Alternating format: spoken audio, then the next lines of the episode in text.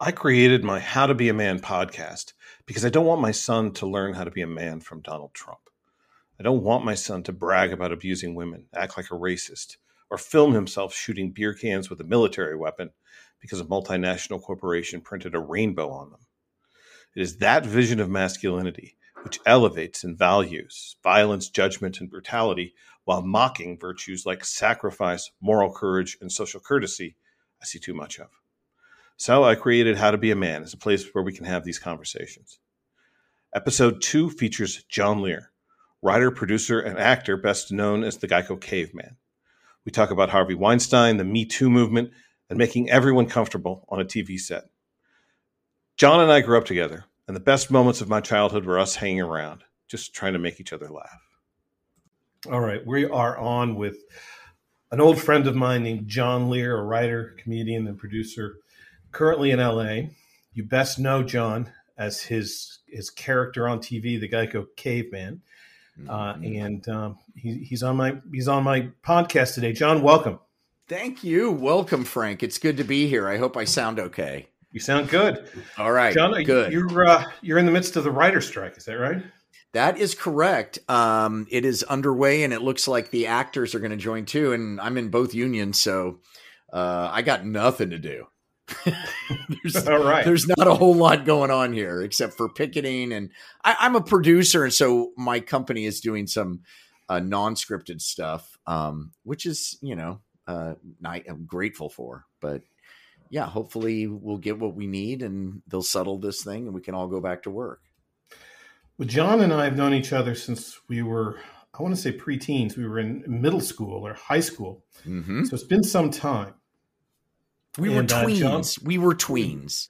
We were tweens. Yes. And uh, not much needs to be said about that. I mean, obviously, we're under certain, you know, legal orders not to discuss some things that happened. And, and uh, you know, I made some promises to some to some religious orders that things would never be spoken of. So I'm gonna I'm gonna adhere to those. okay. But John's also not just a, a brilliant writer, a- actor, comedian. He's also a producer and a father. How old your? Uh, tell us about how old your kids are. I don't know. Uh, I don't pay attention to. no, they. Uh, one is one is fourteen. That's my son Hudson. He's downstairs uh, with a broken collarbone, um, which he's thrilled about.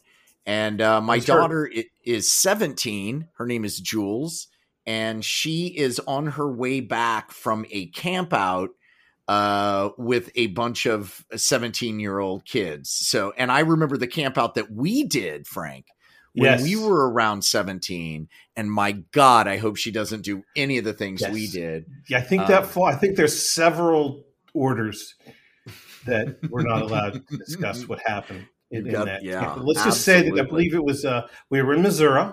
Uh huh. There We was, yes, we campsite in were. Missouri. I think that's all we're. Allowed, I think that's all I'm allowed to say. Yeah. I remember you spilling a beer somehow through the tent window onto us inside the tent. Yeah, it's Yeah, so I unlike recall- me because I'm so I coordinated generally. um, but that's not possible because that would have been at a time when when we were not of le- legal age to drink beer. Mm. Oh, right. Okay. So so Yeah. enough enough. We'll, and we'll never speak of it again. So uh, so aside from being a uh, a big time Hollywood celebrity, Tom, Hmm. are, are you're uh, you're also a father, and uh, these are the reasons that I wanted to have you on to discuss uh, how to be a man. You are, a, as far as I've always been concerned, a model male, Really? but we are, as some say, men of a certain age. Yes. Yeah, we are. We're on the backside of the mountain, Frank. It's all- it's all it's a sprint to death. Sprint to death at this point. I, uh, I I would not have I would not have put it so so bleakly. Oh, I well, would it have put it in a way that that you know Listen, I'm not going to lie to you like the rest of your friends. You're you're halfway to death. Probably more considering your background. yeah that's kind of what my yeah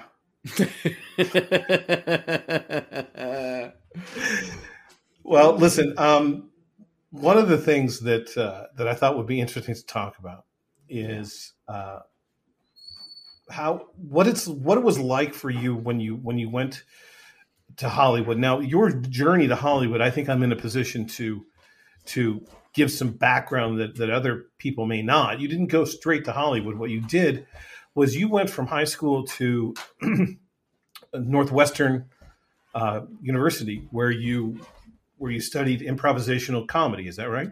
Well, sorta. I I, I went to Northwestern, um, and uh, based on a, advice from a teacher, Sally Shipley, who we both had, who was this amazing teacher. She didn't like you very much, but she, She loved did not me. like me. no, she did she not didn't like like you. She was But- the inspiration for uh, and referenced in Ted Lasso.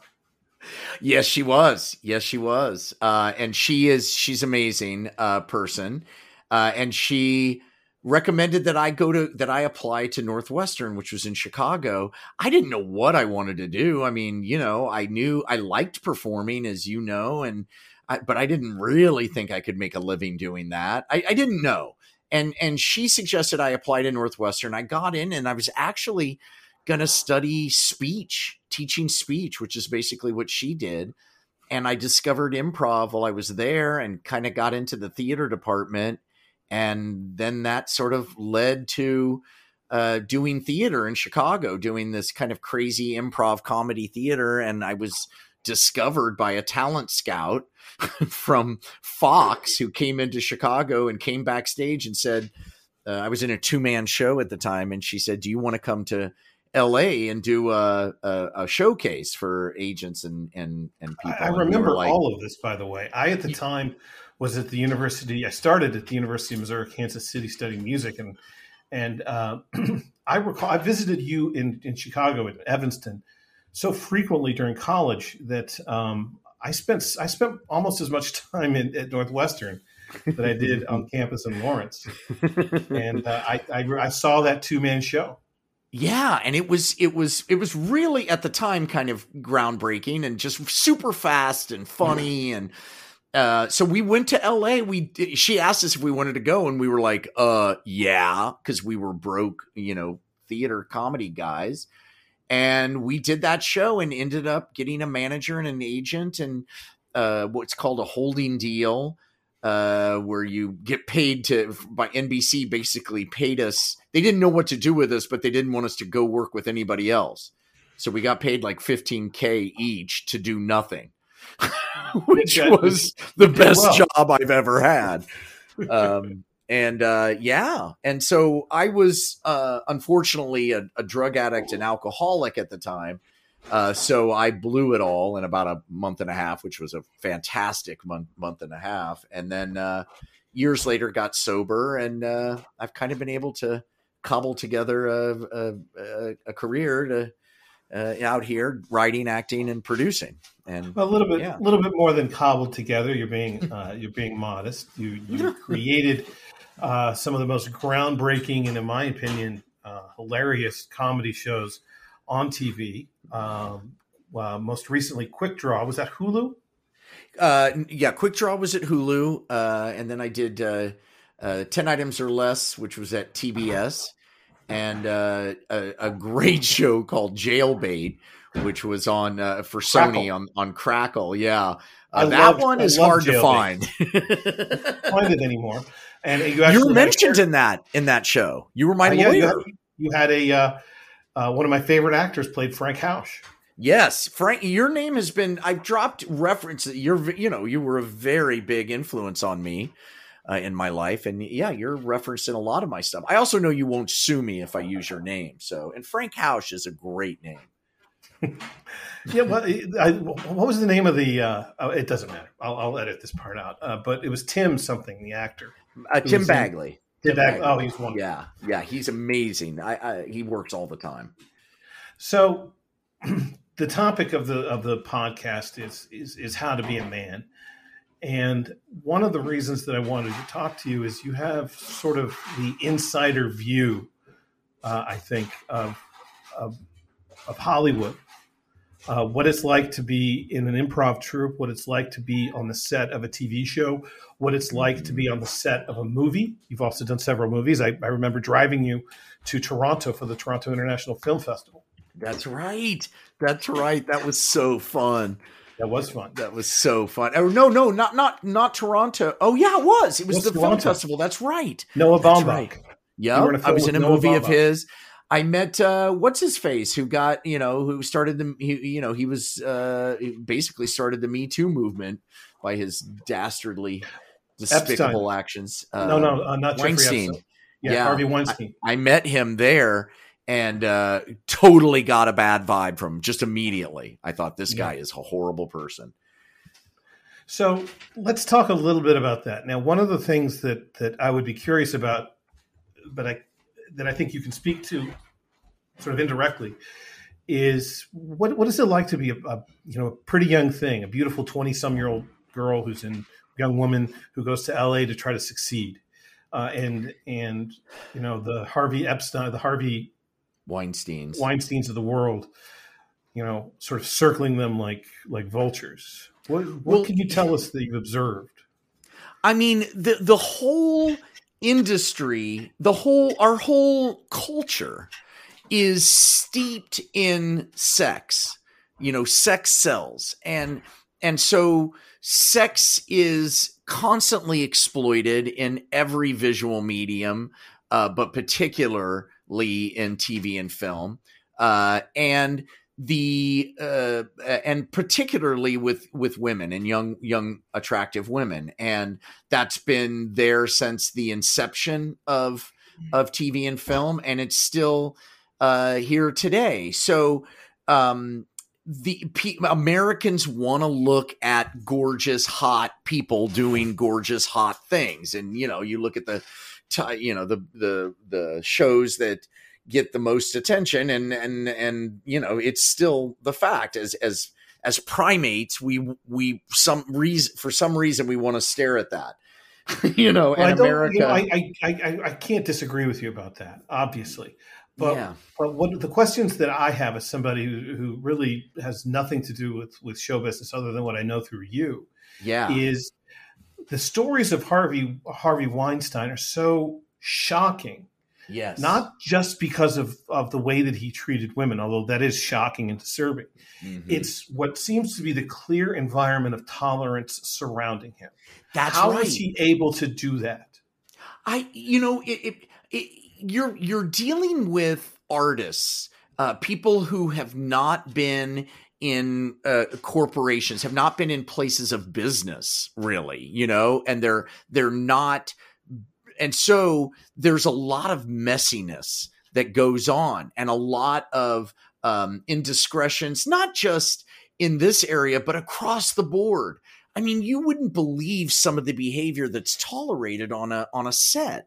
I mean, people can scream and yell and cry and and be the most ridiculous people you can possibly that would never ever go over in any other industry. And I think that's that you know it's because it's it's you know mainly populated by artists. It's mainly driven by the whims of the viewers. And so there's there's just no there there you know? And i think there's this idea that that artists need to be tolerated in some way or or or, or um, coddled in some way. So i think that like created this environment that has taken decades for people for them to kind of get get it together you know and me, call it out sort of, when it's me, inappropriate me, you know? Let me let me give you a scenario that that now that you've brought that up. Um, yeah. say that i had we have an uh, for me uh, a trial lawyer of 30 years. Say that the the thing you this young woman and i have to get together and prepare uh, a trial.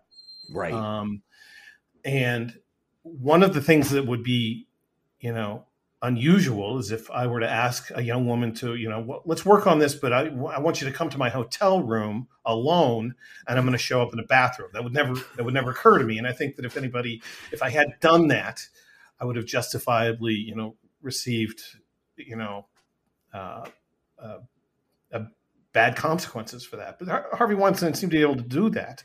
Yeah, and it, it seems because he was so powerful it's insane, isn't isn't it? Because the, people are so desperate, the competition is so incredible that somehow there's this environment that you've got to do things that you wouldn't maybe normally do in order to be con- you're afraid you'll get blackballed. You're afraid you won't get the job. You're afraid well, of all these things that, and these that's a justifiable fear with take Harvey advantage. What say that again? That's Harvey that's what Harvey Weinstein would do that's my understanding right and he would he would take advantage of it yes he would, yes he would and it was known yeah yeah, and he would, and you would hear about, and so he would put it in, in, these horrible positions, and people didn't speak out, and for many different reasons. Some because they were just craven, some because they were um, they were afraid that of you know that he would do something to retaliate. You know, all of these. Some because they thought it it wasn't real, that it wasn't really happening. I mean, you look at Trump uh, you know, and and and his statement about being able to grab uh, women, you know, in in right. their private region, you know, and he he tosses it off like it's nothing. There are it attracts these people who are really beautiful, really talented, amazing people, and it also attracts these really slimy, horrid predators who want to take advantage of those people because the people who um, are artists who want to do it have dreams. You know, this isn't about money really. It, it, it, I mean, for some, I guess it is, but for most people, it's really just about making stuff. You know, it's about making something to express themselves as an actor, writer, whatever. But the people on the other side, it's about money. And it and those two clash like a, a car accident. And so people like Harvey Weinstein, who's never made a thing in his life, doesn't know you know uh, uh, how to anything about art but knows how to exploit artists takes advantage of it. And it's how it's, how's that changed in the how long have you been in in, in la now? It's been a 30 while. years. God. Tell me about 30. how that's changed. Tell me your observations about you know how the sort of interaction between what's tolerated uh, has changed in that 30 years it, you know, it's always everyone's always recognized the problem, and it's not just about you know uh, sex either. It's also about diversity. It's also you know there are many many um, ways that people are exploited in terrible ways um, in in Hollywood and it and and throughout the time that I've been here, there's always been talk about those of us who want to change it, uh, those of us who want to support change. Um, and it's been an uphill battle for anybody on that side, you know, uh, of the fence. When you say that side, John, you mean people who want to fundamentally change the system so that people coming up aren't exploited. Yeah, that it, that this can be a, a, a place that inc- is inclusive to uh, you know all all types of people uh, and can be safe for all types of people. And um, which by the way we think makes better business. You know it yeah. makes better art to have that uh, by the way. But but it's always been like it'll it would bubble up and there would be movements for change and it would kind of just end up just kind of going back the way it was. And I don't know these famous last words, but I really do, for the first time in my career here, I really think that change is actually happening. I okay, really well, do. First of all, I'm glad to hear that, and second of all, tell me why you why you have that optimism. Well, I think Me Too uh, and Black Lives Matter are the two movements that have really shifted things here. Uh, that combined on the meet on, uh, uh, I mean, those are really powerful movements with lots of powerful people behind it and on board for the first time in, in a real way. And I also think at the same time, the business has provided lots of um, opportunities for um, uh, art to get out it, it, like for example there are a lot there are a lot more um, ways to to sell your stuff. Uh, you know it used to be abc nbc fox and uh, uh, cbs you know and now there's dozens and dozens. And yes it's contracting a little bit because it blew way wide out but there's still dozens of places you can take pitches. And really if you get uh, you know, a, sl- a, slice of the audience, you can be successful. So, in other words, you don't have to appeal to to the common denominator in America to get your work out there. You know, you can appeal to us one particular uh, denominator. You know, and and that that so that those things I feel have kind of intersected at the right time, um, and there's just there you see it you see it. And companies see the value of having diversity um, on many levels. I think uh, you know people who buy shampoo and uh, cars and streaming devices uh, are, are, want diversity. They're pro diversity by far the majority. I mean there's still a minority that doesn't but um, and that's the minority in power in in political america. But i think in in terms of what people are, you know, consumer America, if people want to make money, they better be they better appeal to a diverse group of Americans, or they're they're not going to people are, aren't going to really pay attention to them. Well, you know, I did I, I of, did uh, a go ahead. I did a show. I was producing a show uh, for a huge uh, cell phone company, and they said to me, John, we want you to be the only white dude on the set. and we'd rather not see you. And it was it was awesome, you know. It was like, yes, and, and okay. Let me just let me interject, but it sounds to me like what you're saying, and that didn't come from a place of you know not liking white people. It came from a place of they want they want this what they're doing to to reflect the actual uh, makeup of they want their audience to to look like the you know the show to look like their audience. Exactly. They want to sell cell phones and they know who buys cell phones and they want a crew and a, and a cast that echoes that you know?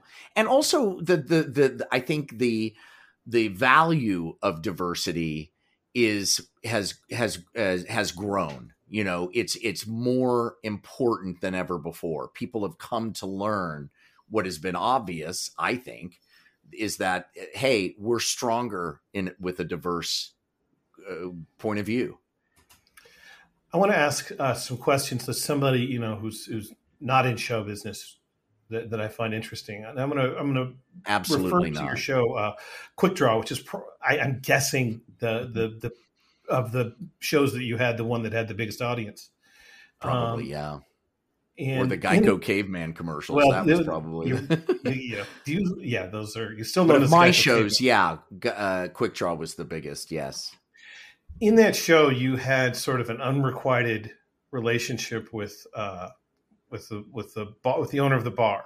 Yes, Alice. The saloon. Alice, yeah. What was the actress's name? Allison Dunbar. Dunbar. Yeah. Just a, a, beautiful woman, and uh, she had a had a very sort of extremely sexualized burlesque show on yes. one of the episodes. yeah. uh, and, and in that episode, I remember you you sort of sat in a chair and you know sort of observed as she as she went through this extremely erotic dance. Yeah. And um, I was thinking, you know, first of all, I was thinking any number of things, but I, I, was also thinking, you know, how did that feel for John? Did that obviously, you know, this beautiful woman doing this? I'm guessing it also may have been uncomfortable for you, but more importantly, what what do you as a producer do on set to make sure that all the people, including Allison and everybody there, is comfortable? Because this is not a situation that I can ever imagine myself being.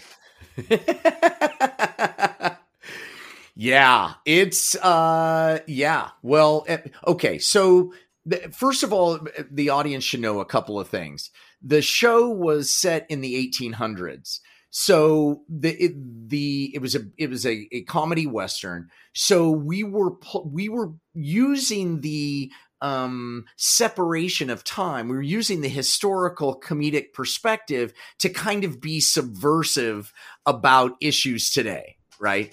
and and so we were playing with the idea of of of what it would be like to have a super kind of metrosexual uh, uh, sheriff who you know, was a feminist and was and was not macho at all and was very comfortable with a woman who owned the saloon who also happened to be a sex worker uh, but it was the money all she was in control of the situation and she was the alpha of the of the couple and so that was kind of the core of what their relationship was all about he just loved her I, at one point she said she says to him Hoyle, that was my character's name. You're more like you're more like a, a woman than anyone I've ever met, and of any man I've ever met. And I and I my character responds, I take that as a compliment. So I mean, that's kind of who they were, right? So she comes up, and, and you should also know that the actress Allison Dunbar it does this incredibly successful burlesque show. No nudity; it's burlesque dancing um, in a club in LA that's huge, huge. And she wanted, she approached us about wanting to do this burlesque, some sort of bring that into the 1800s. Like, hey, this is the, she's the person who sort of invents burlesque dancing. And we thought that was hilarious and, and, and, and great. And so she is doing this burlesque dance in the 18, I'm a sheriff who's just shocked by it. I'm sitting there, I'm supposed to be shocked by it all, but I'm also, of course, attracted to her. Uh, but at the end, she says, Well, what do you think? And all I'm concerned about is that she was using a wooden pole. She was inventing the stripper's pole, and I'm conv- I'm concerned that she might get splinters. And she's like, "That's all you have." Um, and so it's this really funny a bit that sort of comments on on it as a whole. I think in many ways, it was like we were proud of it. It, it was um, well, you should. I mean, it was it was it was absolutely hilarious. It was great TV. It was it was just, it was it was meaningful and hilarious, and just typical of your work. But one of the things that I that I think I know from listening to podcasts like the It's Always Sunny podcast, It's Always Sunny right. in Philadelphia, is yeah. my favorite show. And yes. one of the things that uh, that I think that I've learned from listening to these three guys, uh, who not don't just write the show, they you know they produce it and they act in it. Mm-hmm. Similar and, to uh, us, uh, yeah. What they uh, like, what you did, and one of the things yeah. that they have made clear is when people come on to set, and they realize that this is that people are cool, to to put it, you know, in sort of, you know, simple terms. That is, there's not a lot of yes. you know, sort of bad. The, the, people are cool. They want. They're going to have. They're going to have the freedom to do, um, to to sort of express a character, and and especially the women who are on who come onto the show, they're not going to be creeped on. Right. They're to. You know, they don't have to. They don't have to be constantly on their guard.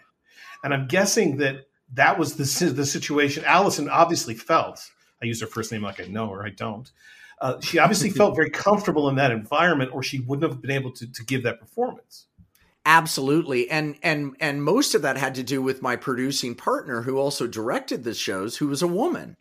So you had this male female team, Nancy and I, who were the producers, we were the writers, she directed and I was in it, and we made it crystal clear that the way the only way to get fired off our show was to be a jerk and we would say that in the first meeting, and we had to fire a couple of people that well, tell me, tell me what you said. Cool. Tell me if I'm I'm a PA, I show up at your at your uh, at, at, the first day of work, and I'm working for you, and I know that you and Nancy are the bosses, and I noticed that the that the entire set is filled with these beautiful women. What is it that you would tell me? And men, beautiful men, men. Frank. Okay, yeah. yeah. Um, we would say, look, we know that we're not curing cancer here Okay. We're making a comedy television show. And so, but we're relying on our actors to improvise because our all of our stuff was improvised. We had scripts, but um, the dialogue was improvised. And so we need to create an environment that's super super professional, but also we we want we need support from our crew for our actors because it's really weird to improvise in front of a hundred people where they can't laugh or clap or react you know mm-hmm. so we we want to create a really safe environment so they feel comfortable doing that because we want to get the best performances but we also all want to go home at night feeling good and not feeling like jerks. And so if you are rude or mean or disrespectful in any way, this isn't the set for you.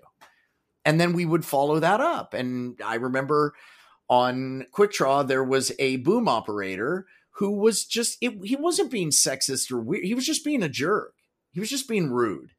And I said, listen, you know, if you act like this, you're going to have to go. And he couldn't change and we let him go, you know.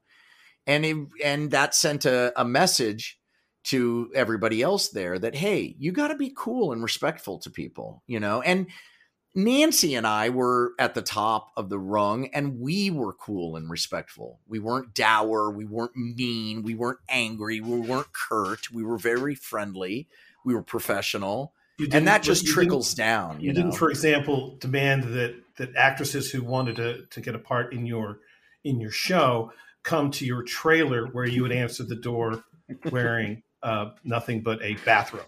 You didn't no. do that. Is that fair to say? No. Yeah. Yeah. I would never, I never did that or had any interest in doing that. I wanted to shoot a show.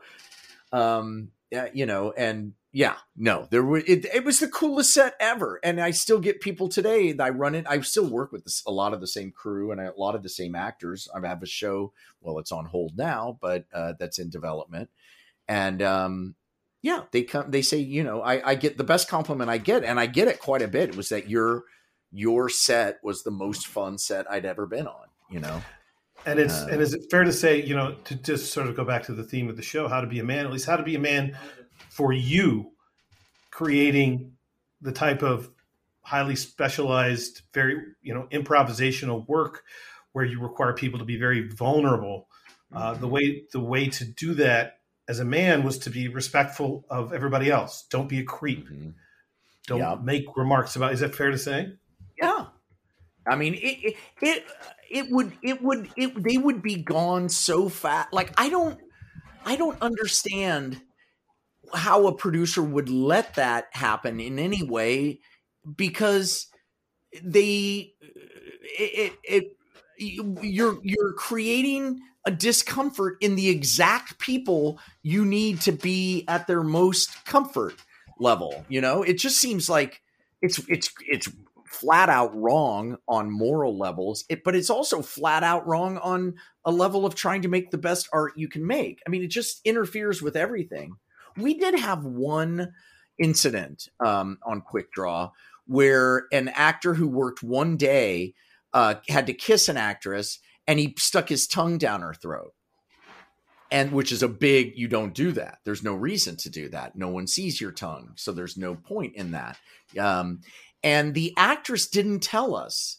And, um, and, and later she did and we of course we we didn't bring the guy was supposed to come back another day. We didn't bring him back, um, but we had wished she had told us in the moment because we would have fired him right then and there. Can you but explain? I, can you tell me? I, I, think I can guess the answer to my question, but I'd like to hear it from you if you know. Hmm. Why didn't she? She's she was intimidated. She was afraid that he would retaliate. She was afraid that we wouldn't have her back, maybe. She didn't know us. She had just started on the show. She was um uh, th- part of her thought that women have to deal with stuff like that because I'm sure she gets versions of that all the time in her life. Um, I don't know. I don't know what it's like to be a woman in that situation all and, I can it, do is when I know about it is back her up 100%, which of course we did. Is, is it fair to say that uh, it's unusual as it was Nancy Hower was the director of, of, that show. Yeah. That was, that's unusual for a woman to be directing a show. Is that fair Absolutely. to say? Absolutely. And it changes everything. You know, when first of all, I don't know anyone who would take advantage of a love scene. I've done a few love scenes and they're the most uncomfortable, artificial thing. The last thing I would ever think about is enjoying it. I mean, there's a hundred people looking at you.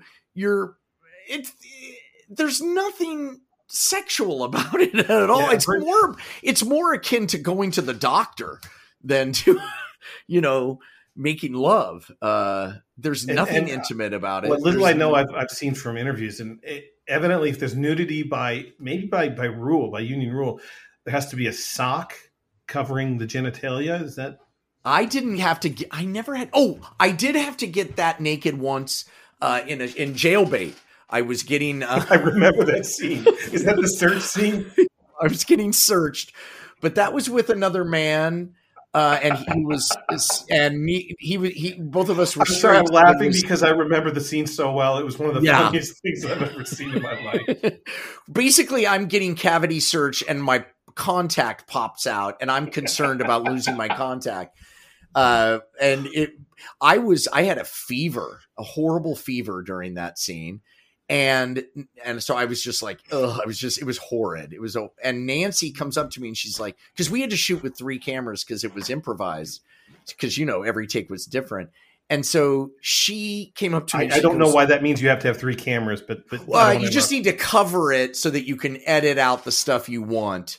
Uh, usually, when it's scripted, you can sh- you shoot the same scene over and over and over again with different angles, so that you have all those different angles to choose I from see. in the edit room.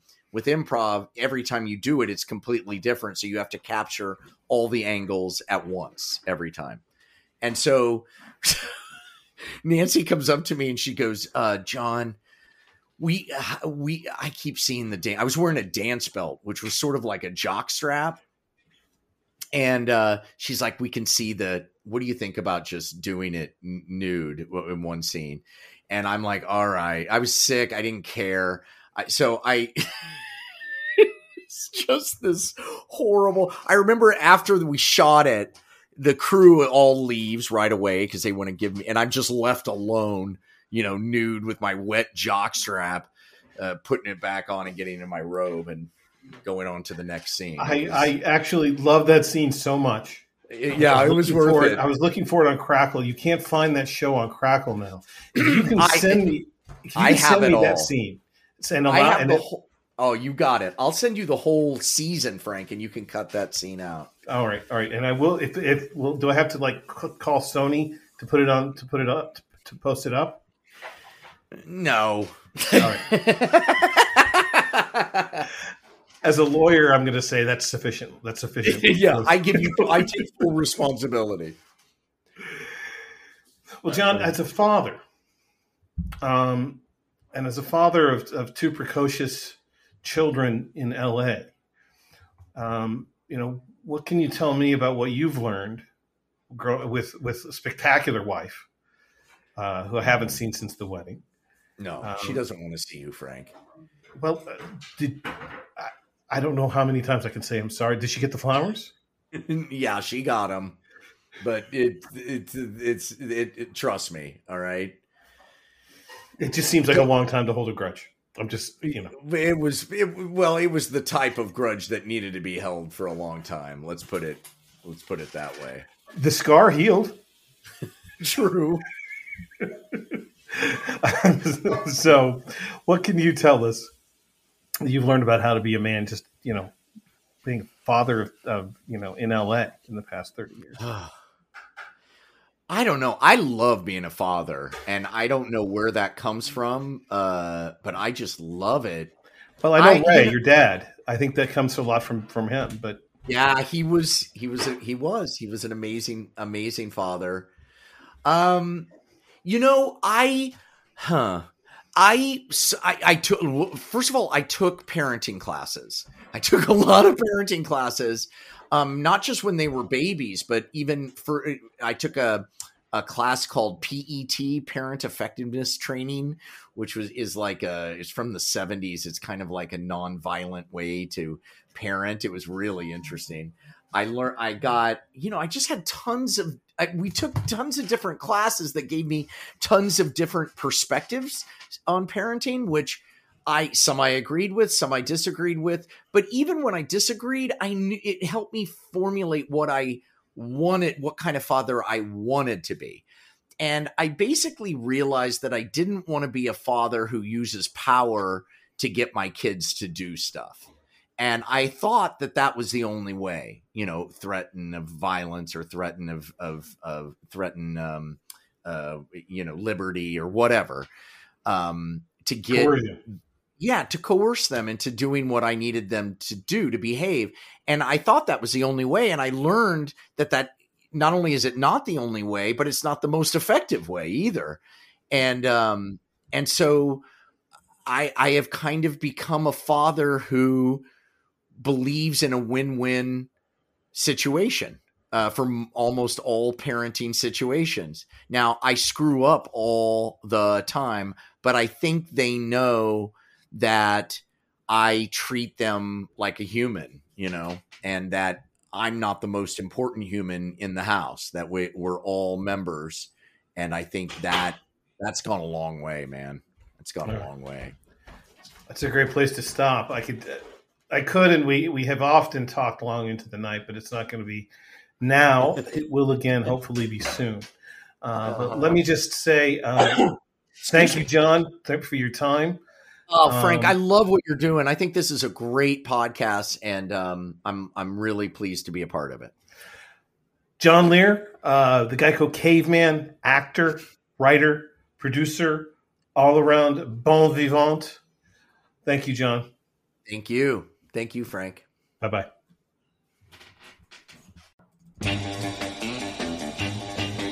How to Be a Man, where mature men manfully discuss the making of the modern man. There will also be women. Exclusively here on my Substack.